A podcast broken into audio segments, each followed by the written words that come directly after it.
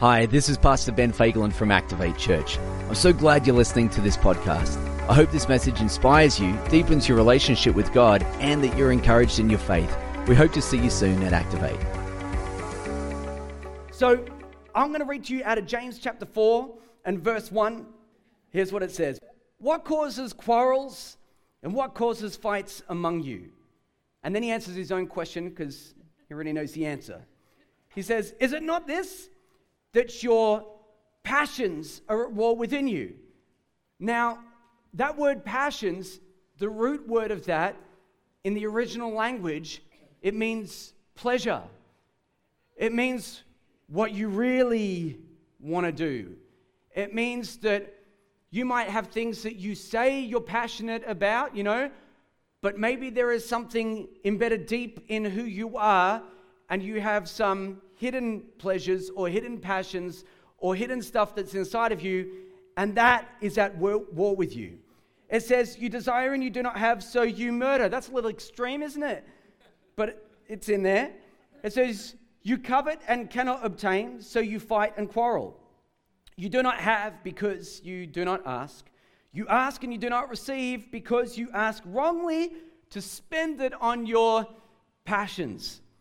When um, when Sarah and I go out for dinner, and we like to do this, we have a date night every Thursday night. How good is that?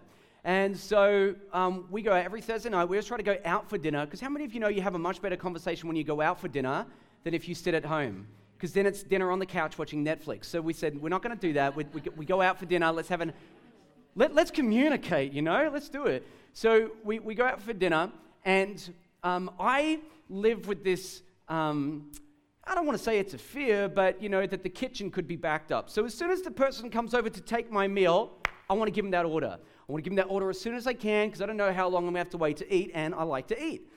Sarah doesn't share that um, same uh, concern that I have. She wants to peruse the menu. She wants to look around at it, you know. It's actually been a real blessing that she became vegan because her options are severely limited. so now she's just got maybe one or two options and she'll still send the waiter away and say, Can we have five minutes? You know. And, and, and so, you know, do you know the thing is about when a waiter comes to you and they say, Would you like another few minutes? It's never another few minutes. You don't know when you're going to see that person again. So for me, I, like, I want to eat as soon as I can. She likes to take the time to make the decision. And, and I think it's sort of in part because she doesn't want to order the wrong meal. It's nothing worse than going out for dinner and getting food envy, if you know what I'm talking about. See something that someone else ordered, wish I had had that. Well, she never wants to have that, so she takes the time to make a decision. The worst part is when you just can't make one. You know, you're umming and ahhing. Have you ever done that? Like when the waiters come back and you're like, can we have another five minutes, you know? they think that you're only there to drink the water and leave. So, so anyway, uh, you know, it's, it's bad when you can't make a decision. I used to struggle terribly with this when I was a kid. When I was a kid, I really struggled to make decisions. I didn't want to make the wrong decision, so sometimes I would just even not make one. But it's a horrible place to be when you want to make either two decisions at the same time, they're in different directions. Here's one thing that I know is absolutely true you can't walk down two roads. You can only walk down one. You can't walk down two roads. African proverb says, Man who walks in two directions shall split his pants. and it makes sense. Should I do it with an African accent? I don't know if I can. Man who walks in two directions will split his pants. Was that okay? I heard a yes. I'll receive that. I'll receive it anyway. Some of you are shaking your heads. That's all right. Anyway, the thing is, is that you can't, you can only go in one direction. You can't walk in two directions. You can't do that at the same time. And you know what James says? James says a lot of Christian people are trying to do this. Isn't that crazy? It's like practically you understand that you couldn't walk in two directions, but spiritually you might try to do it. And he says, Christian people do this. Maybe you're doing it too. If that's you and you're here today, don't feel judged. Don't feel alone because you have support. There are so many people that would be sitting in this room today, right now, that would honestly say that I feel pulled in one direction, but I know I'm taking another. And you know, Paul the Apostle, Paul the Apostle wrote about it himself. He said, You know, I do not do the thing that I want to do.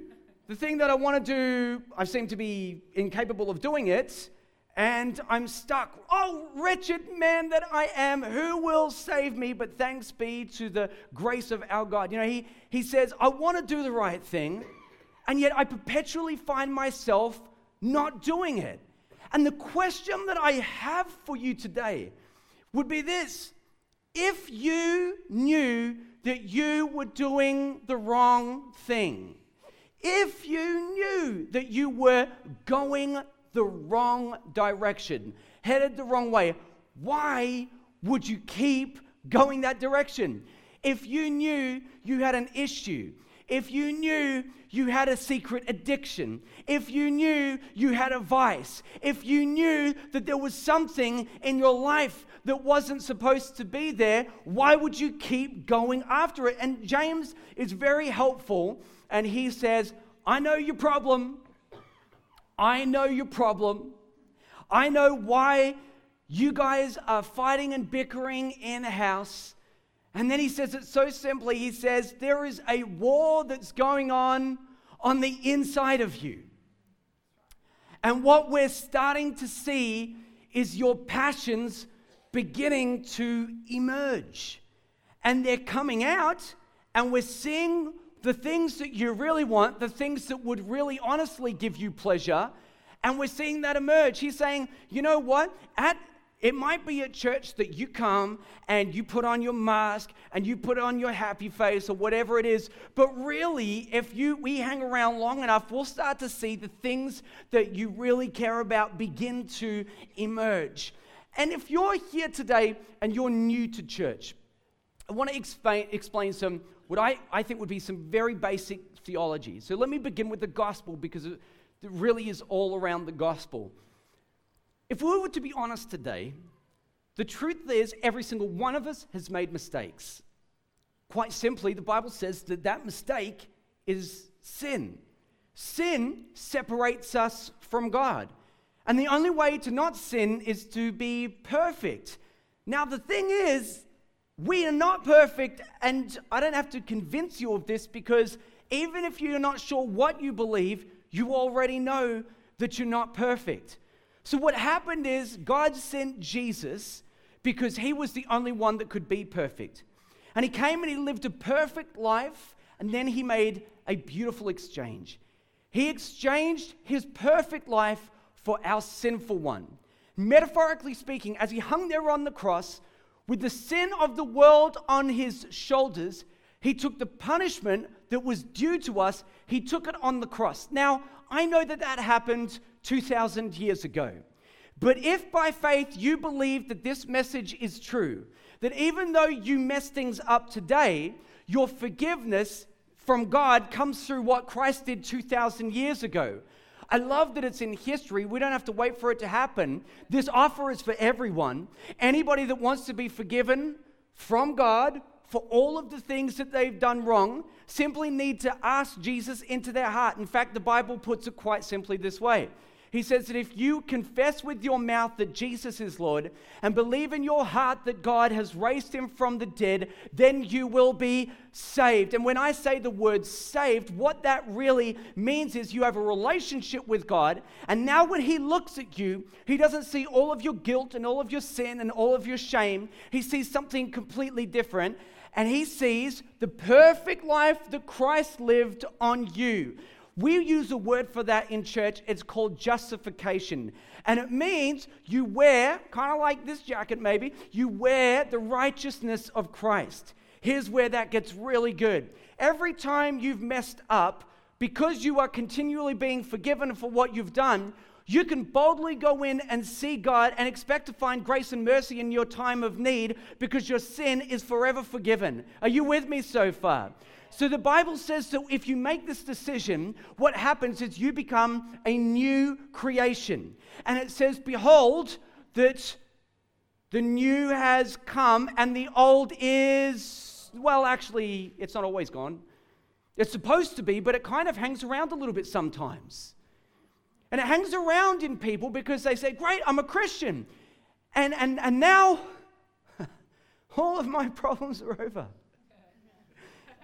the Christians are laughing. So, because here's what happened when you got saved, when you gave your life to Jesus, you became a new creation, and your sin nature is meant to be crucified on the cross with Christ, which should really mean that after this moment, there's no uh, desire in you to head towards things that you know are wrong. But you know the thing that um, got saved, but is still something that you can struggle with is even though you gave your life to Jesus, you still have your memories. Even though you gave your life to Jesus, you still have your habits. And you still have these things that are inside of you, and those memories don't get deleted. They stay there. And people have a way of, even though they have become a new creation, of going back to the life that they once knew. I love the gospel message because it says that we're saved by grace, but you still need to work to kick out the old habits. You still need to put a little bit of work into that. In fact, the Bible says that there needs to be a renewal of your mind. So you're meant to renew your mind in what's now true for you. It would be great things like the song that we sang this morning I know who I am in Christ. I am who He says I am. This would be great to renew your mind. You're meant to renew it, not remove it.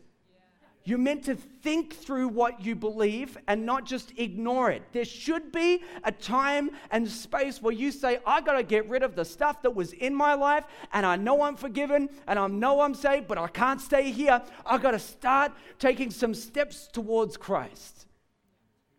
When I first gave my life to Jesus, I remember a couple months later, I was sitting in the car, I was driving along the road, I had a CD in, that was back in the day when you had CDs had a CD in the car and I was listening to some music. It was a band that I liked.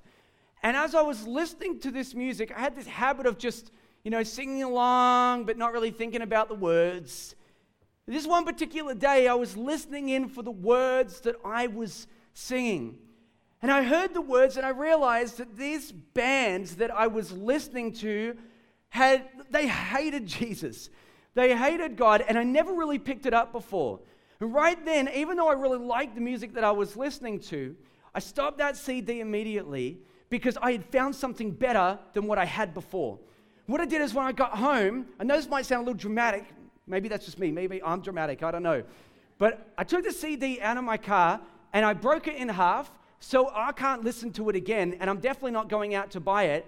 And then I went through all of my CDs and I said, well, if I've been saved and I've been set free, why would I want to come under that again? I'm going to start to get rid of all the stuff that could ever lead me down the path that I don't want to go down again. And it was, it was, it was very cleansing, actually. I, I got rid of all of that stuff. The reason is, is that you don't want to leave room for what needs to be kicked out. Like, don't leave room for it. Don't allow it to be in there. Because your desires, your passions, remember, remember that word passion, it really means pleasures. What you really like has a way of emerging again. It's almost like a pathway. You know, I've seen so many people take a pathway in life, and they began over here, and what they thought they'd never do here, as they continued to take steps down a path that they either maybe should or shouldn't go. But by the time you get to the end of that path, you, how many of you would know that you can make decisions when you're deep down that path that you never would have made at the beginning? And things that you thought were wrong back here, if you were headed the wrong way, by the time you get down here, what seems unreasonable just is like your everyday life now. And you don't even feel bad about it, you don't feel guilty about it. The crazy verse that we read today that really stood out to me is that he says, You do not have, so you murder. My goodness, what's happening in this church? Isn't this crazy? Like, membership must have been so low that year. Like, I honestly think, like, they're like, hey, don't join that church. They've, they, if that, they will kill you. No, not metaphorically, they will actually kill you. And you think, why would people who are Christian, how could anyone kill anyone? And, and, and this is the crazy part about it it's just a process. It's a step down and another step down and another step down until you get to the place where what seemed completely unreasonable before seems completely feasible the further you get down that track because it starts to change and transform you. Do you know what the issue was in the church? This issue that James is dealing with? You're going to really struggle with this conceptually. It was a leadership challenge.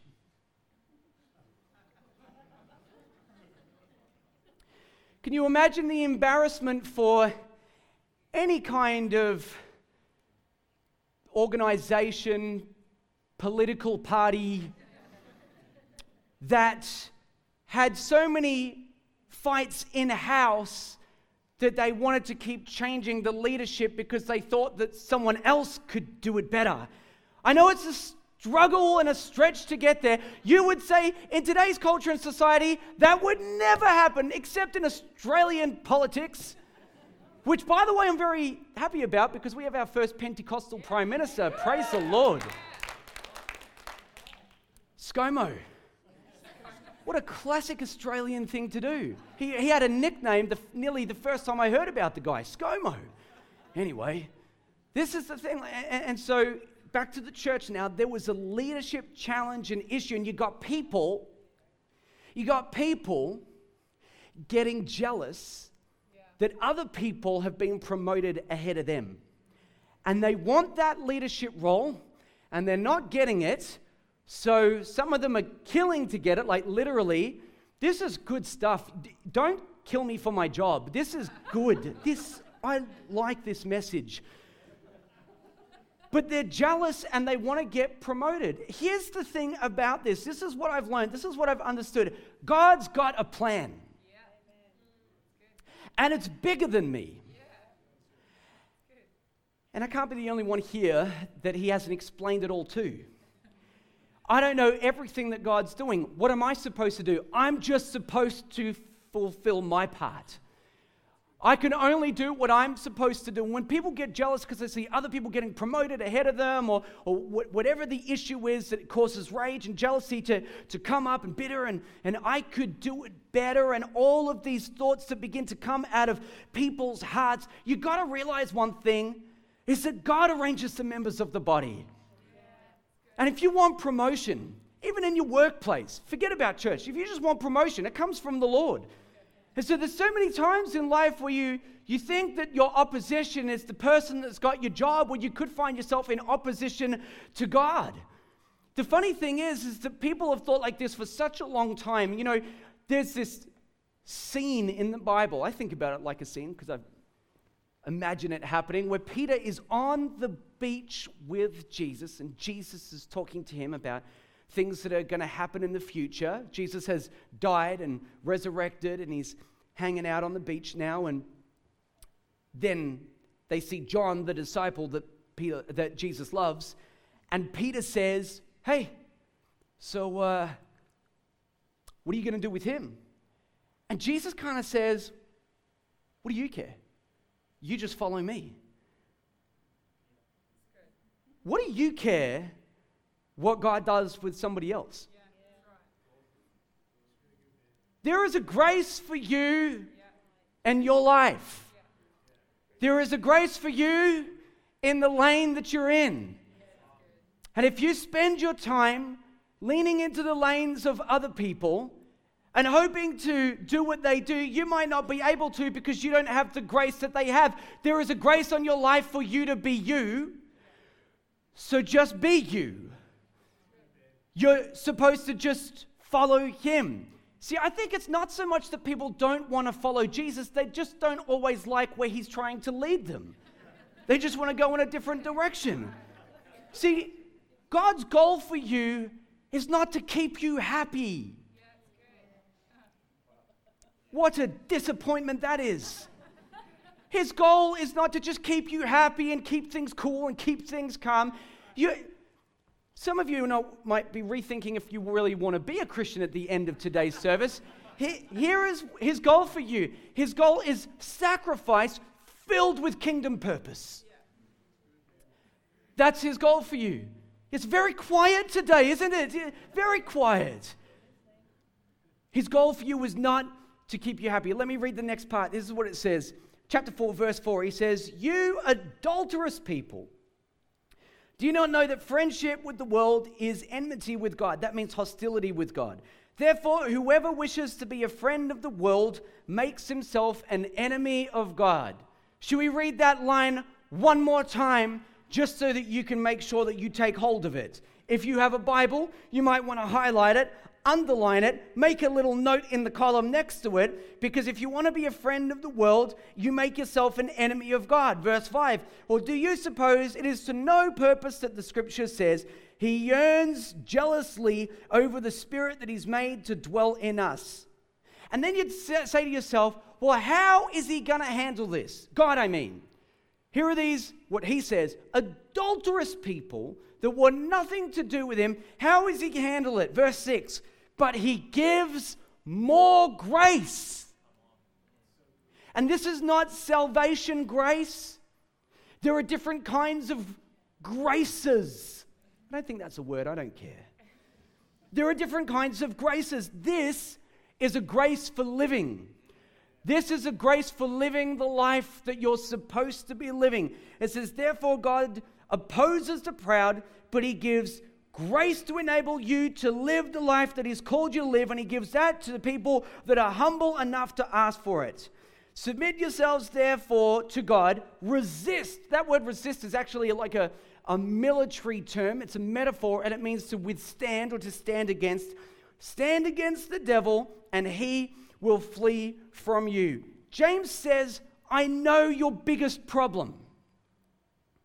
I know what your issue is. You come to church and you've struggled because there are two paths you constantly, there's a tension in you, and, and, and I know what your biggest problem is. You love the world, and you're using God. You're using God because you love the package deal that comes with salvation. That'll be really handy a hundred years from now. You love the deal that comes with salvation, but if we were going to be really honest, I mean, really honest, like really honest with you today, and it was just us sitting down, there are parts of the world that you know you're not supposed to love, but your secret, secret, secret pleasure, desire, whatever it is, your vice, your addiction, whatever it is, there is something inside of you that actually does love it. Do you know, James says, when we get enticed, when we're tempted, we're only enticed by our own desires. See, there is something on the inside that's appealing to us that we actually do. Like, this is why you find it so difficult to be a Christian. That's why you don't really like being a Christian. That's why you struggle with it, is because, to be really honest, you love more out there in the world than you do in here with God. And that's your, that's your problem. That's your challenge. That's what the real issue is. Hard to put your finger on it, but it kind of makes sense. And you know, Jesus said that you can only ever have one master. You will be devoted to one and you will despise the other. You say that's crazy. No, no, no, no, no. I would never feel like that. Wait till it comes to the time for sacrifice. Because when you understand that to follow Jesus is a life of sacrifice, and it'll never end until the day that you die. It'll be your time, it'll be your energy, it'll be your resources, whatever it is. By the time some people, when they just realize it's, gosh, this is a lot of sacrifice. When they sold it to me at the altar, it was all about what I get. I didn't realize what I had to give. That's why we saved that for the following week. Don't mention that stuff at the altar call because you might discover that to do this life that He's calling you to, it actually costs you something. You know why He says you adulterous people? He's talking about the church, and for those of you that are new to church, the church is referred to as His bride, and He says there are people that are His bride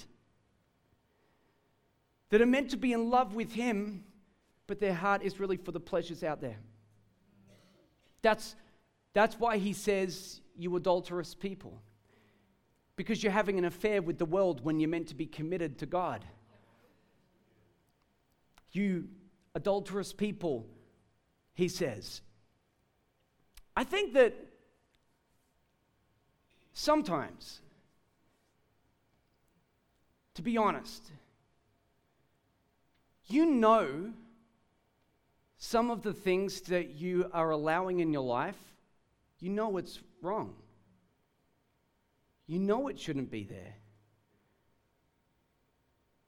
But you haven't kicked it out and you keep making room for it because, quite simply, you actually do like it.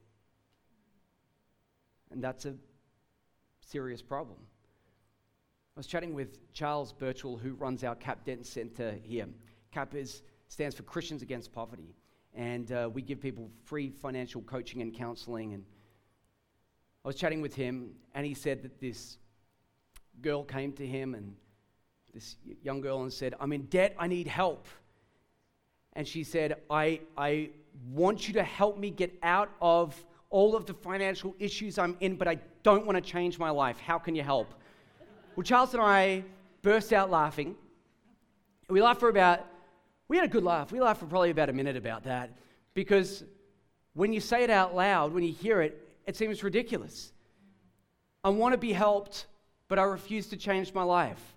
I want to be free, but I want to keep engaging in the things that I know I'm not supposed to be engaged in. It's almost like sometimes people want enough of God to get to heaven, but not enough to change their lives. Just, just a little bit. I just want enough for all of the benefits. And here's what you got to get you can love the world or you can love God, but you cannot love both. They are opposed to one another, they are in direct opposition to one another. And if you choose the world, there is a price attached to that. And the price attached to that, what did he say? He said it here. He said, If you are a friend of the world, you make yourself an enemy of God. You're a friend of the world, you make yourself an enemy of God. That's the price tag attached to a desire that goes after the world. And, for those of you that are new in church and you say, What do you mean the world? What are you talking about, right? I am saying to you that there are two kingdoms on planet Earth the kingdom of heaven and the kingdom of darkness. You might have noticed that the way that we do life, relationships, pretty much everything in church is very different to how it happens out there in the world. It's talking about a system that will drive you further away from God because the values are so polar opposite. And you remember this that if you started over here and what seemed completely unreasonable when you started walking down that path, by the time you get to the end, end of that path, you might be capable of doing things you never thought you'd do because walking down the path changes you. So you got to be careful about the paths that you take. He says, Your passions, your pleasures, they're at war with you. Can I tell you right now that the devil doesn't want you to live out your purpose? It's not a stretch, is it? The devil doesn't want you to live out your purpose. In fact, 1 Peter chapter 5 says this that the devil prowls around like a roaring lion, seeking to devour you. Have you noticed that he devours people in the most pleasurable ways? The way that the devil devours people is through their desires. It's through the things that he tries to tempt them with that they know they shouldn't go after, but they struggle with. And if you keep making those decisions, you end up in a place that you don't want to be. In another place, he says, Hey, you gotta be you gotta be wise to the devil's schemes. That's why they put it in the scriptures, so that years later, generations of people following God could read this and say, All right, we see what you're up to, we see what you're doing. We see it, we get it. Uh, we're going to be wise to it. We're not going to go down like that. We're not going to make those mistakes. We're not going to get jealous. We're not going to get bitter at each other. We're not going to gossip. We're, we're not going to get mad. We're definitely not going to murder anyone. You know, like we, we look at these things and, and, and we need to be wise to what's really going on so that we don't end up falling into the trap that he's trying to set. It says, don't get outwitted. I reckon the, the moment that you start to go after the things that you know God doesn't love, it's the beginning of being outwitted. It's the start of a path that would be a mistake to take. James says, here's how you handle it. Here's how you got to handle it. Let me, let me read on. He says, Draw near to God, and He'll draw near to you. Draw near to God, and, draw, and He will draw near to you.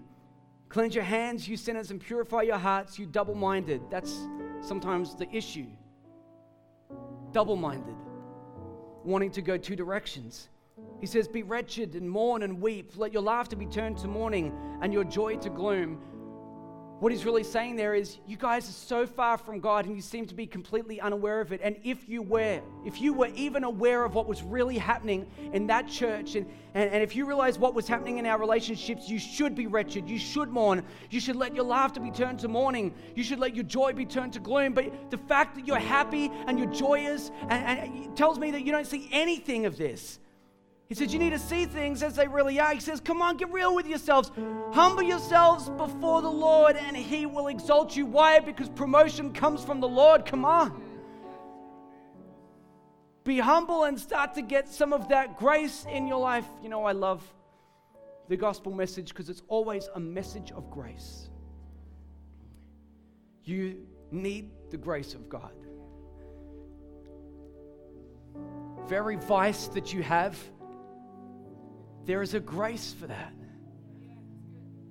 For every sin that you struggle with, He gives all the more grace. And not to enable you to keep doing it, but grace so that you can do something about it.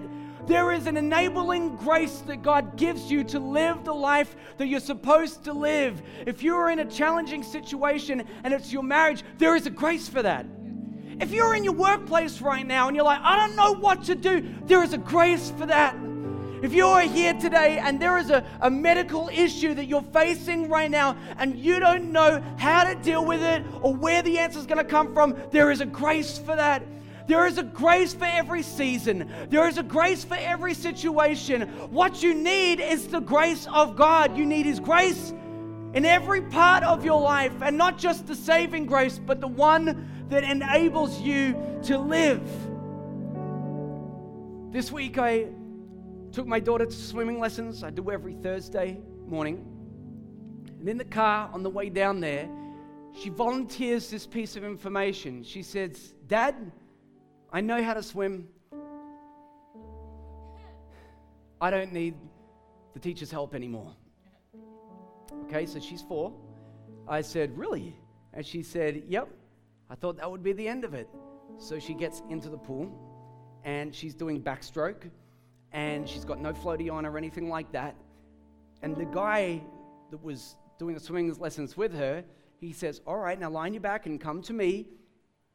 And he puts both of his hands under her back. And he starts guiding her back, but she's giving feedback. And she says, she says, I don't need your help. I don't need your help. You can let go of me. I can do this on my own. This happened a few days ago. This is very recent story. And, he's, and he says, I think you need my help. See, the, the first couple times that she said, I don't need your help, let go of me, I can do this on my own, he was so gracious.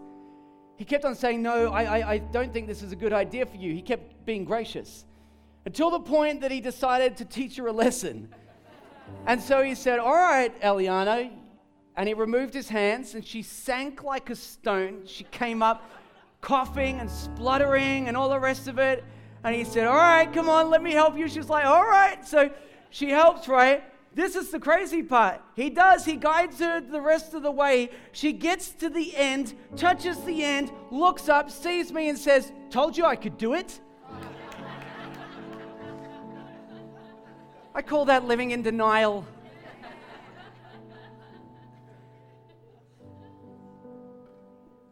I feel like God has his hands on us and He gives us grace when we ask for it. And we sometimes argue with Him, and we do by our lives, by the lives that we live. We, uh, we think we can do it on our own. Sometimes we act like we can. It's not necessarily anything that we say, it's just what we do, it's just how we live. What we need is the grace of God, His hands are on us hoping to bring us to the place that He wants to bring us. Now, here's the challenge for you today The moment that you've been out in, let's just say the world, fine. Let's, let's, let's do better than that. The, the moment you have been out where you know you shouldn't be, doing things you shouldn't do, engage in activity you know is wrong, the moment that you've been out in that, the last thing that you want to ask for is the grace of God. Because you have an issue in your life, and we call that issue shame. Shame and guilt are the things that will drive you far from the presence of God. That's why he says you need to be humble. Because humility will own it and say, You know something? I admit that I have done the wrong thing. And I agree that I cannot now do it without you. And so I'm asking for your grace. And the moment you say that, the grace that you need to live your life in an instant, it comes back. The moment that you need him, he's right there. He wants to help you. He wants to he wants to lead you in his grace to a better place and if you hear and you know that you tried to walk two roads, you're a person that has you know, uh, really struggled with your sin. This is what he says. He says, "Come back, come back, come back, come back, come back. Come on, let's come on. Let's not make a bigger deal out of it than we need to. Just come back." Okay, so you messed up. Okay, you're in good company today. So you so you messed things up. Fine. Come back. So you feel like you're caught in your addiction right now. Okay, fine, come back. You've got a vice that won't leave you. Okay, fine, just come back, you know?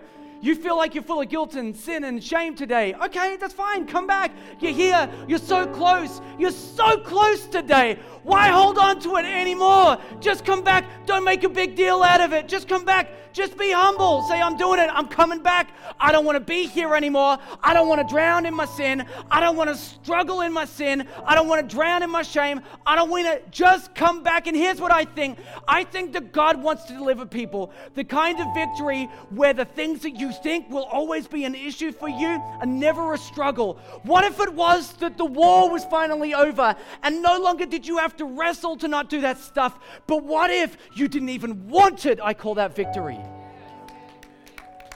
I don't even want it anymore. So it's not a temptation because there's nothing in here that it appeals to. I don't want it. When you don't even want it, it's hard for the enemy to tempt you with it. I want you to stand to your feet this morning. Hey, thanks for listening to the Activate Church Weekly podcast. We hope you are encouraged today and we would love to see you at one of our services. So to connect further with us, head over to activatechurch.com.